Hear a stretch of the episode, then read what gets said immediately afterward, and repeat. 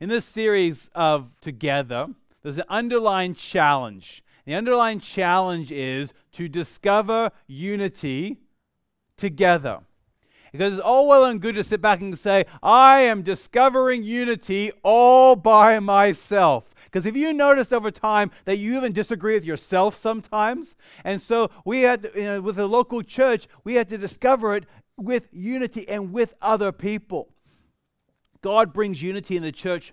It's not through our personality. It's not who you wanted to win the rugby match yesterday. It's not the football team that you, you follow. It's not your heritage, the food you like, or the color of your skin. It is the gospel of Jesus Christ that brings us together in unity. And through that, we have incredible freedom in God's grace.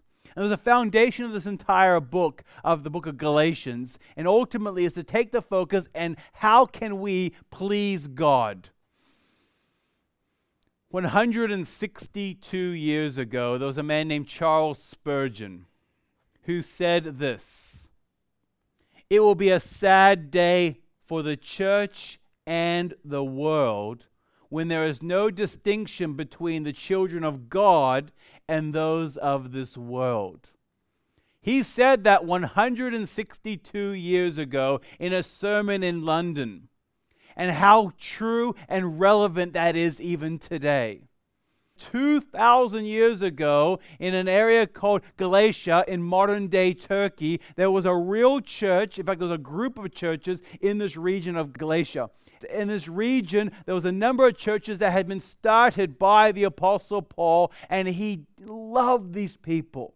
And these people loved him in return. And they were very quick to turn from their old ways and begin following the things of God. And they embraced their salvation.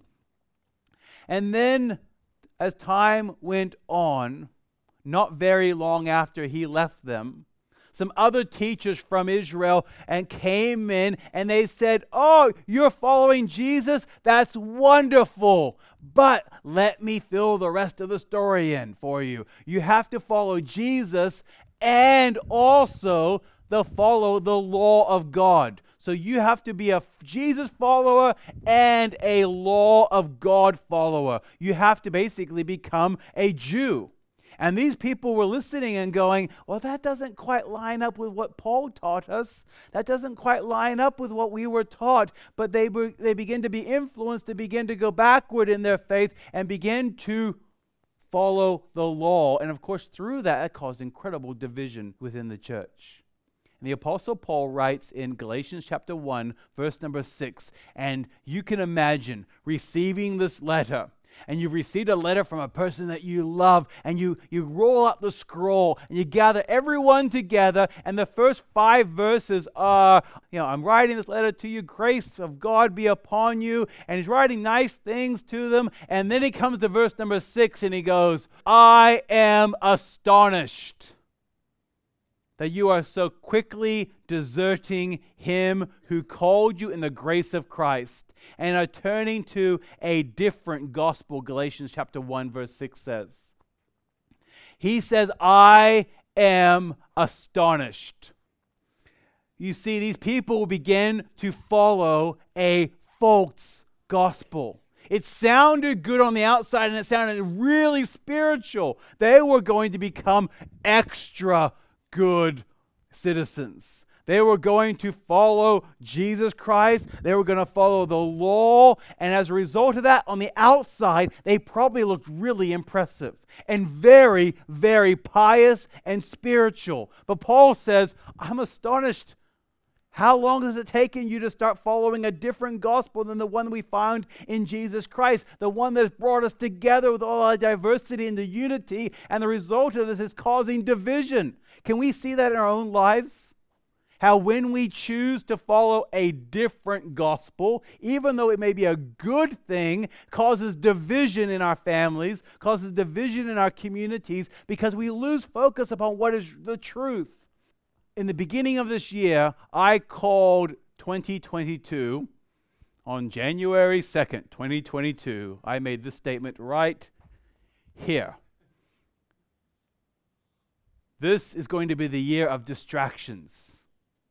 We have a choice now that we're coming into freedom again to move forward for the things of God, or we have the choice of being distracted to other things. And verse number seven says, Not that there is another one, talking about another gospel, but there are some who trouble you and want to distort the gospel of Christ.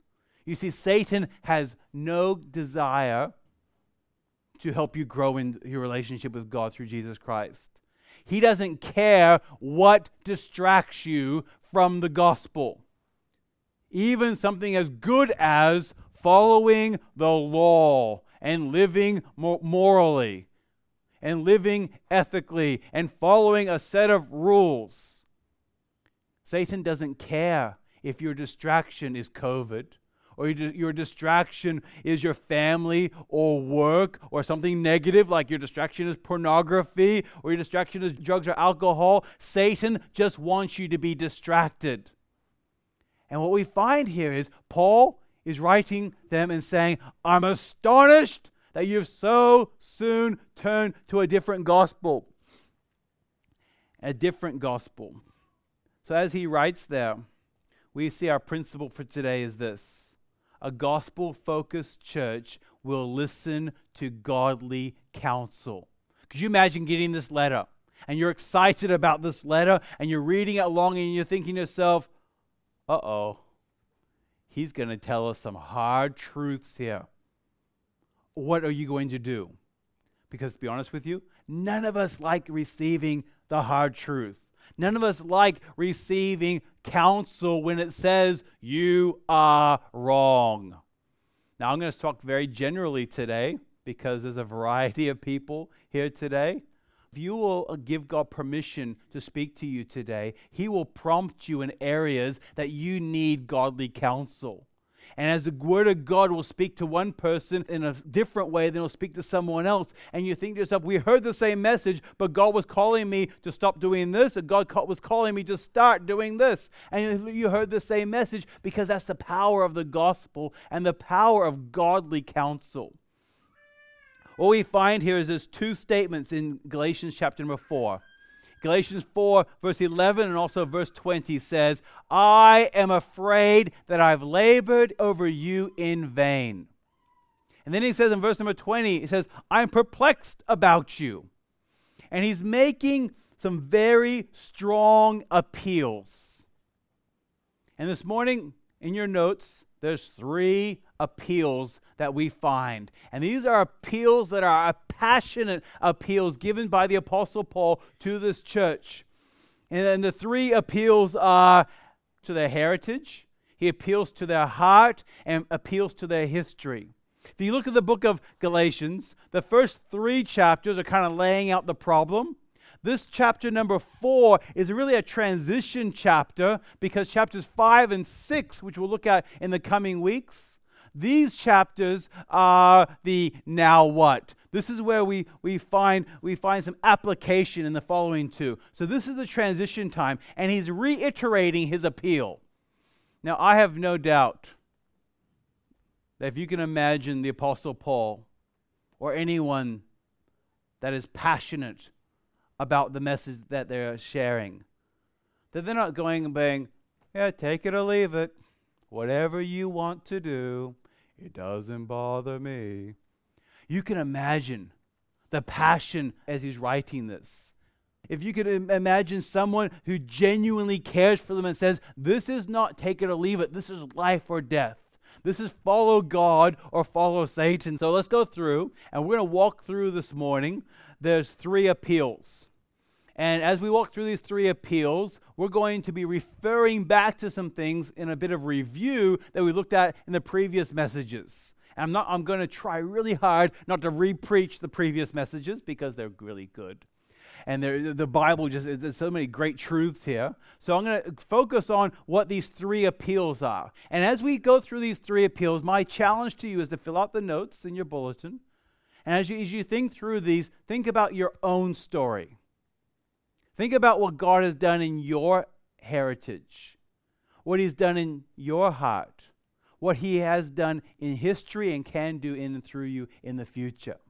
Let's begin that first appeal. The first appeal, and there's a passionate appeal, is that he appealed to their heritage. Galatians chapter number 4, verse 7 says, So you are no longer a slave, but a son, and a son, then an heir through God. We have studied in, the, in past weeks in fact, it was back in April, the previous school holidays, we talked about being a child of God and we talked about adoption and we talked about the wonderful privilege of, of being adopted into the family of God. And we were given a new heritage. And it's the new versus the old.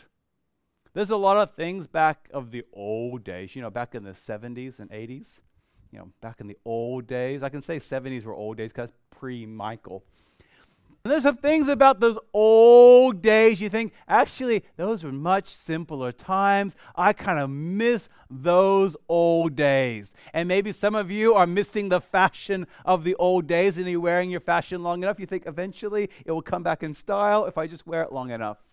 And you look back upon technology and you think about how communication technology has changed over the many, many years, where you used to have to walk a, a, a physically walk a, a, scroll or walk a message to, and then you then they, they came up with this incredible invention of a pigeon.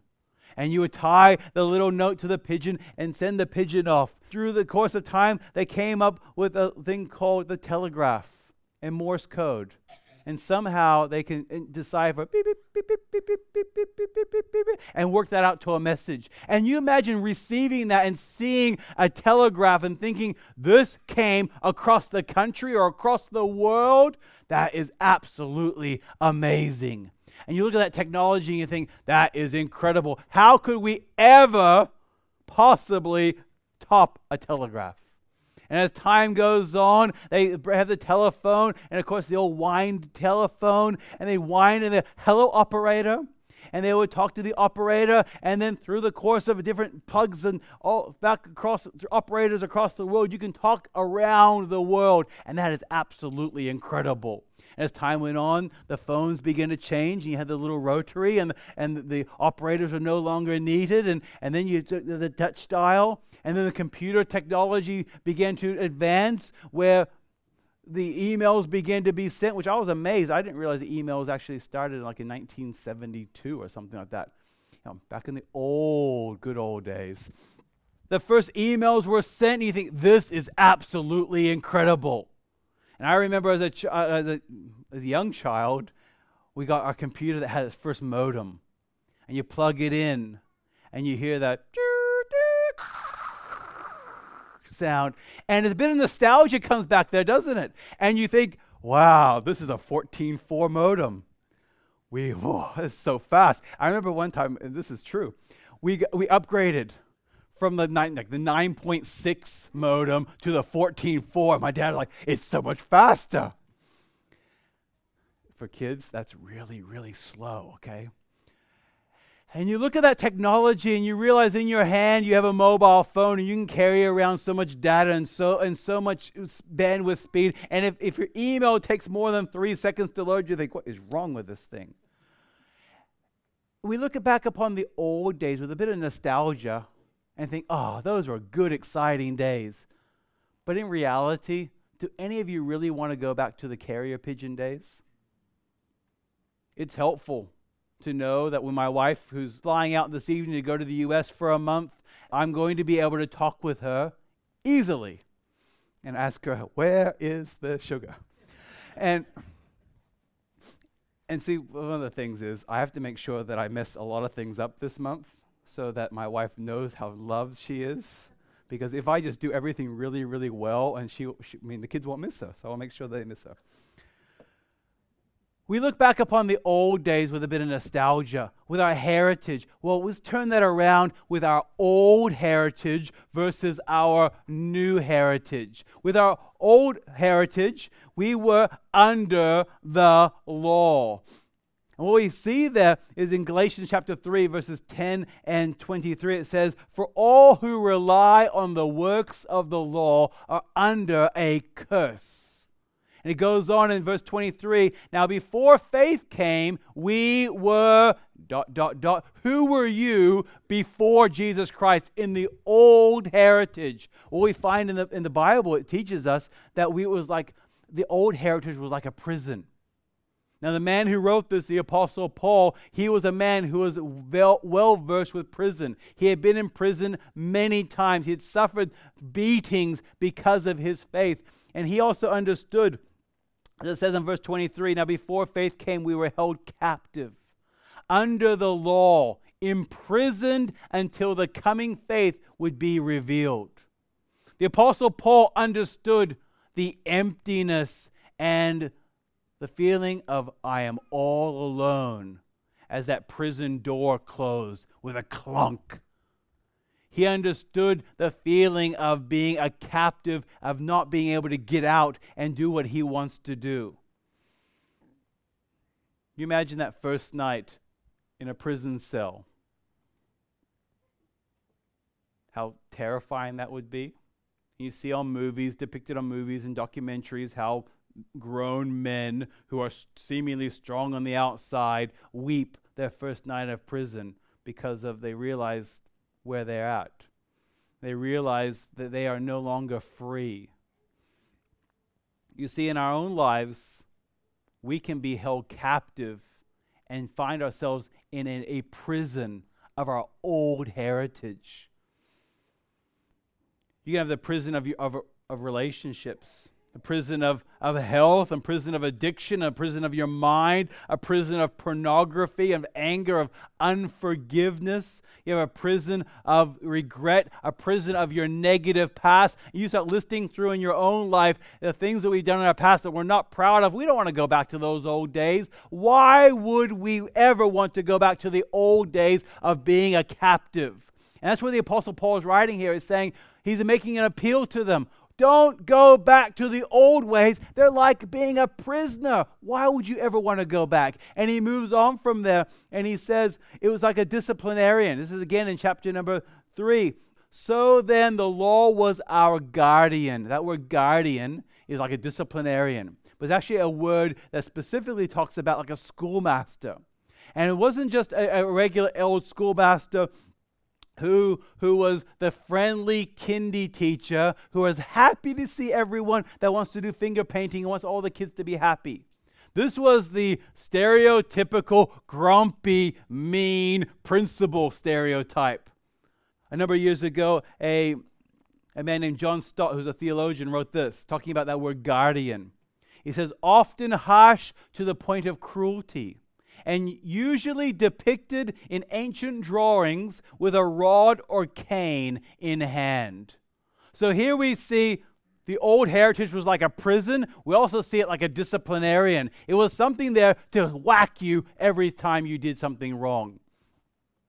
Paul understood about living a holy and a strict life. He himself grew up following after the laws of the Pharisees. And the Pharisees looked at the law of God and they scratched their heads and thinking, well, how are we supposed to live this? And they begin to add extra laws so that would not in any way break the God's laws and be going extra and extra and extra and extra laws to the point where the, the law of God, which was supposed to be wonderful and beautiful, became something that was like a disciplinarian in their life, showing them everything that they could do uh, was doing wrong.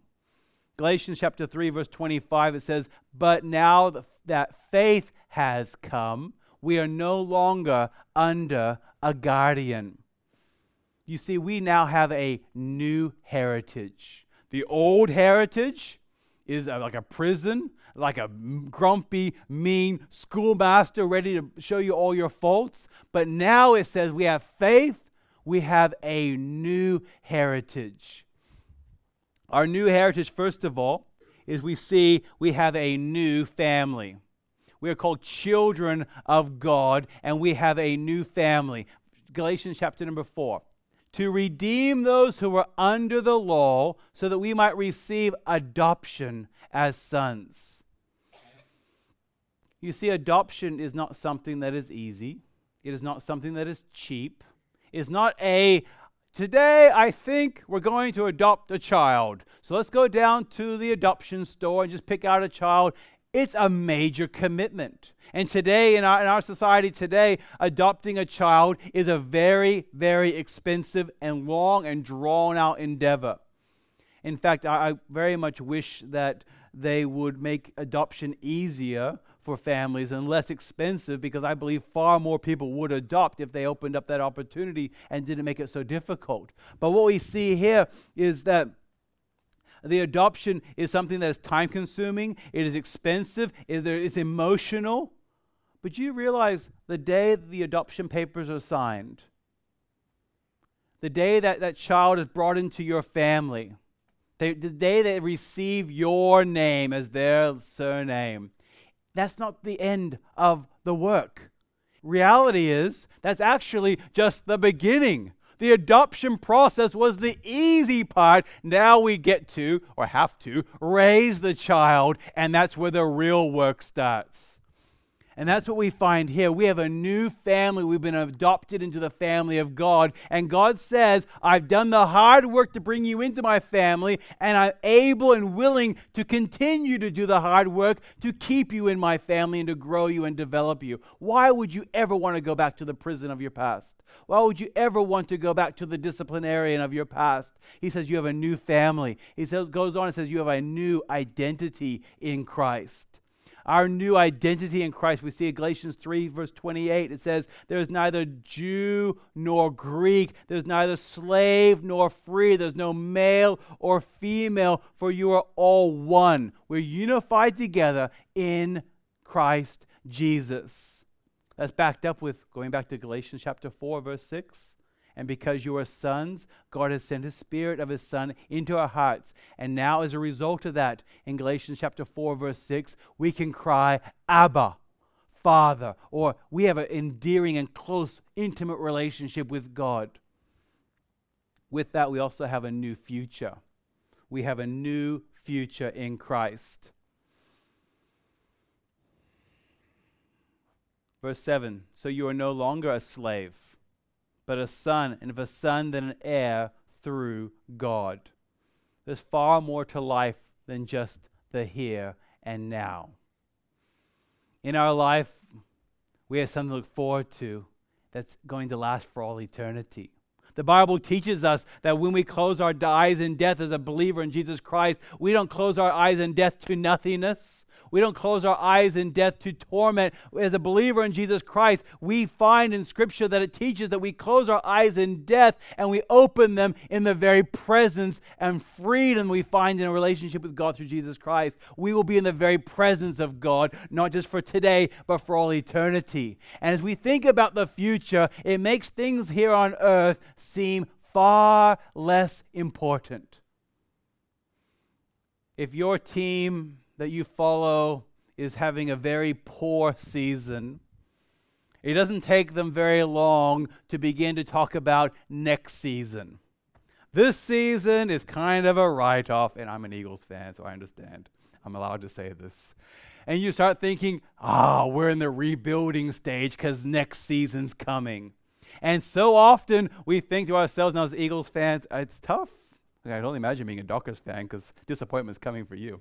Think about in the future, oh, we have something far better to look forward to. Can't wait until next season. In a similar way, here, we have a new future. We have something great to look forward to. This, year, uh, this season of life is hard, but look forward to the future because we are, it's called, we are an heir through God. You start listing off and you start studying out heaven, studying out the promises of God. It's exciting. And this appeal that's given by the Apostle Paul is in direct contrast to what Satan wants.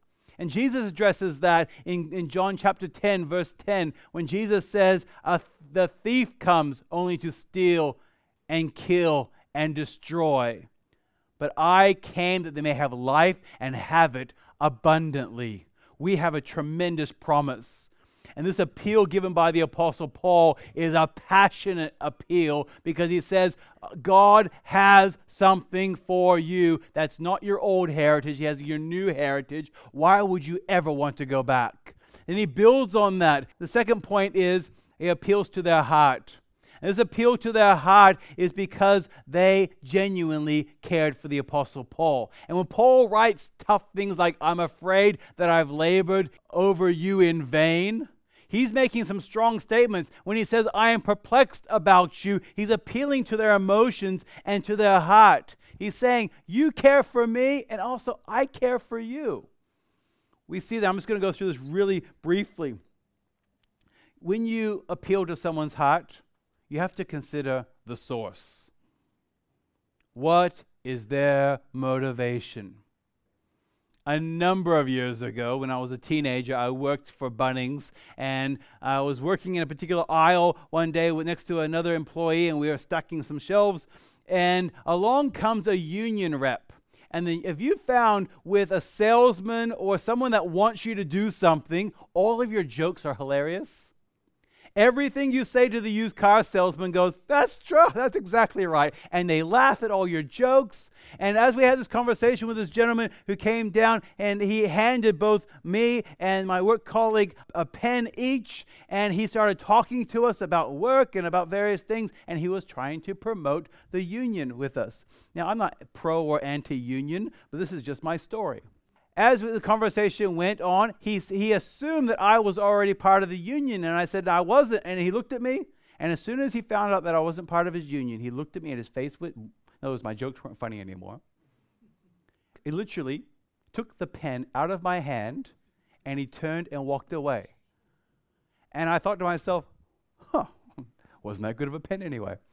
A salesman and your jokes are funny, and they're, they're, you have to consider the source. So when someone's trying to capture your heart, you must consider the source. And the Apostle Paul says, You really care for me. He goes on in verses chapter 4, verses 13 through 15. This is just Paul being vulnerable and talking about their care. He says, You know it was because of bodily ailment that I preached the gospel to you at first. And though my condition was a trial to you, you did not scorn or despise me, but received me as an angel of God, as Christ Jesus. What then has become of your blessedness? For I testify to you, if possible, you would have gouged out your eyes and given them to me. He was saying there is when I came to you, I was sick and there was something physical wrong with him. And a, number of different passages and some Bible commentators surmise the Apostle Paul had an issue with his eyes that was actually quite ugly to look at. And it wasn't in any way an attractive disease that he had in his eyes. And it caused him to no longer be able to see correctly because even in this own, this own book, this was a book that he didn't physically write. He spoke the words and someone else wrote them down. In chapter number six, we find that one little verse he says, I'm writing this with my own hand. And he's saying there he had some physical ailment. And history tells us the Apostle Paul wasn't all that attractive of a man. And this is not Bible, but this was written in the, the Harvard Theological Review. It makes me sound very smart if I quote the Harvard Theological Review. They quoted a, study and, and, some, and some research that was done from some second century writings of a man named Onesiphorus. And he apparently was given instruction by Timothy when Timothy was giving him instruction when he was coming to a city called Iconium. And he says, How are you going to recognize Paul? So he says, Let me give you a description of what Paul looks like. Now, granted, this isn't Bible, but this was written in the second century. He says this a description of how attractive Paul was. A man of small stature with bald head and crooked legs, a good state of body with eyebrows meeting and a nose somewhat hooked. Who's a classic handsome man? And if you're a balding short man here today, you are a classic Paul. In other words, it's not the, the, the natural thing of, oh, this man is just an incredible specimen. I mean, we can all relate he's saying there, You love me even though I was sick, even though I was unsightly, you still cared for me. And he called it blessedness. But he goes on, he says, I also cared for, for you. He says, I, I'm, this passionate appeal, I'm appealing to your heart. This isn't a used car salesman trying to sell you something. I'm coming back because I love you. And he says he cared for them in verses 16 through 19. Have I then become your enemy by telling you the truth? The truth is often hard to hear. Goes on verse number 19, and he uses some really strong language and a very descriptive language. He says, My little children, for whom I am again in the anguish of childbirth. Now, I don't believe that, that Paul ever gave physical birth.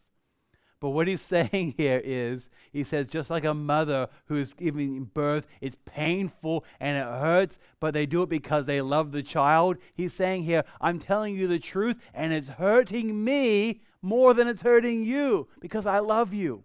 And he goes on, until Christ is, is formed in you.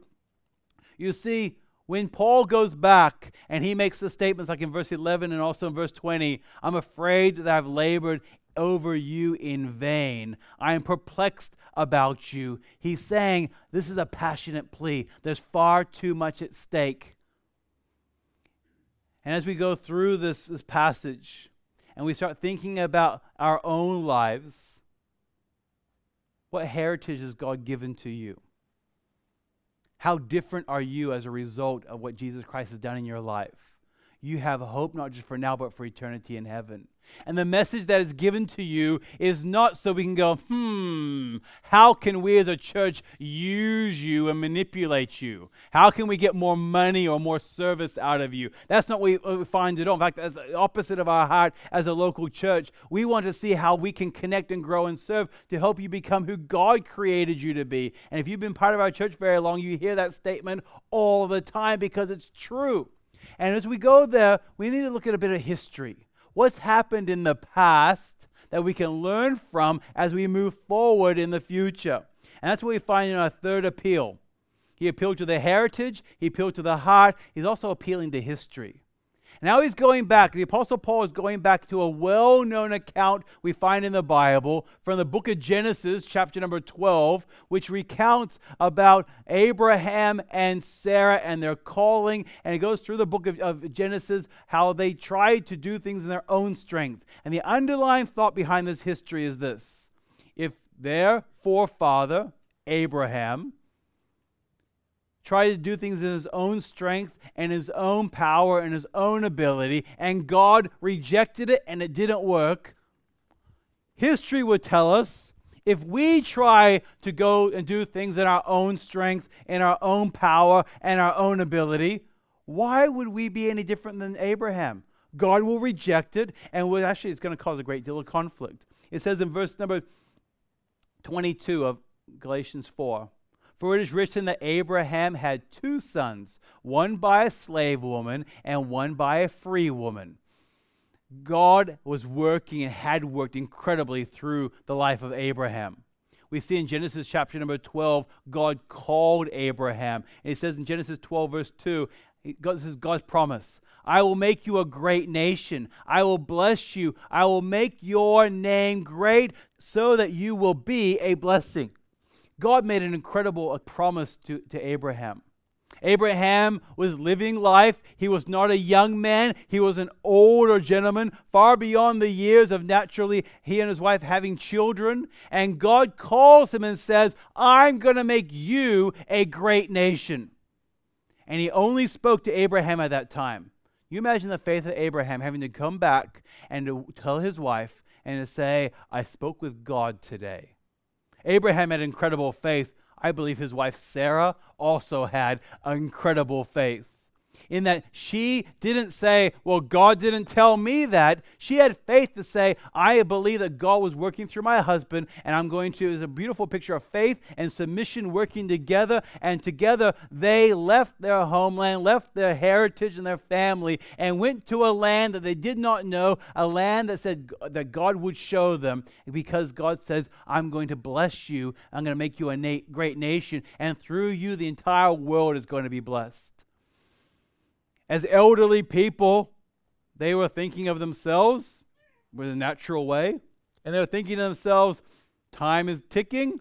God, I expected you to already start your plan and begin working in your life. Now, the Bible records things because they're true. It doesn't necessarily record everything that we should emulate. And certainly we find that in the life of Abraham and Sarah, where they got impatient So Sarah came up with the idea why don't you take my handmaiden, my servant, and why don't you take her and bring her into your family and, in a sense, legally marry her? And that way you have two wives and you have a child through her. And they did, a, a, a boy named Ishmael. That was the, as it says there, by a slave woman and one by a free. But that wasn't God's plan. They, they try to do things in their own strength, in their own ability, in their own uh, you know, this was a smart idea. And history wise or, or society wise, that was a normal thing to do if you were unable to have children. But God says that's not the right way. They had a calling and they had a promise, they had incredible faith, but they tried to do things in their own strength. In verse 22, again, it says, For it is written that Abraham had two sons, one by a slave woman, one by a free woman. And it caused a great deal of conflict. Go to the next verse, verse 23. But the son of the slave was born according to the flesh, while the son of the free woman was born through promise. Let me give you a little bit of background there. You had Ishmael, who grew up, and it started conflict within the home. God also blessed Abraham and Sarah in the way that he promised and gave them a child through, uh, through the two of them, which was absolutely miraculous given their age. And was absolutely a miracle of God. And through that caused a great deal of conflict that even in the nation of Israel today, there's conflict in that nation. We can go back to the family history of Ishmael versus Isaac. All of that came about, and we see here the underlying principle is if God was going to work, he's going to work in his own strength, in his own way, in a wonderful way. He doesn't need us to come up with our own ideas. And that's what we often find in our own lives. We have a choice of how we're going to respond. And you have a choice of how you're going to respond also. In the coming weeks, through the school holidays, through this, this term, and also between terms three and four, we're going to finish off the last two chapters, the application part of this. But if we don't get this underlying foundation right, then I think we're just going to be trying to apply things without actually having to give up. So let's seek our own lives. Let's look at those three points again. There's a passionate appeal for the heritage, for the heart, and for history. A man a number of years ago named J. Harold Smith said this More people would learn from their mistakes if they weren't so busy denying them. I want you to mull that over for just a moment. In a few moments' time, we're going to close in prayer. Then we're going to sing a song. We'll have announcements. Then we'll be out for a time of fellowship. And it's nice and warm outside right now. Let me just encourage you just for a moment. Begin to think in your hearts God, what heritage have you given me? I don't want to go back to the old ways. Consider that the source, someone that genuinely loves you and cares for you. is the Word of God, the Bible, speaking in and through you, and nothing, no one loves and cares for you more than that. Look at history. How many times have you tried to do things in your own strength and your own power only to come up empty? Let's follow the things of God. Let's not follow the world's ways. Let's follow God's ways. How different will your relationships be as a result? How different will it be tomorrow when you go to work? How different will it be when the things that you would normally have conflict in your home become something that actually unifies you together because you're thinking something bigger and greater and you listen to truth, you've listened to godly counsel, and now we can live differently as a result.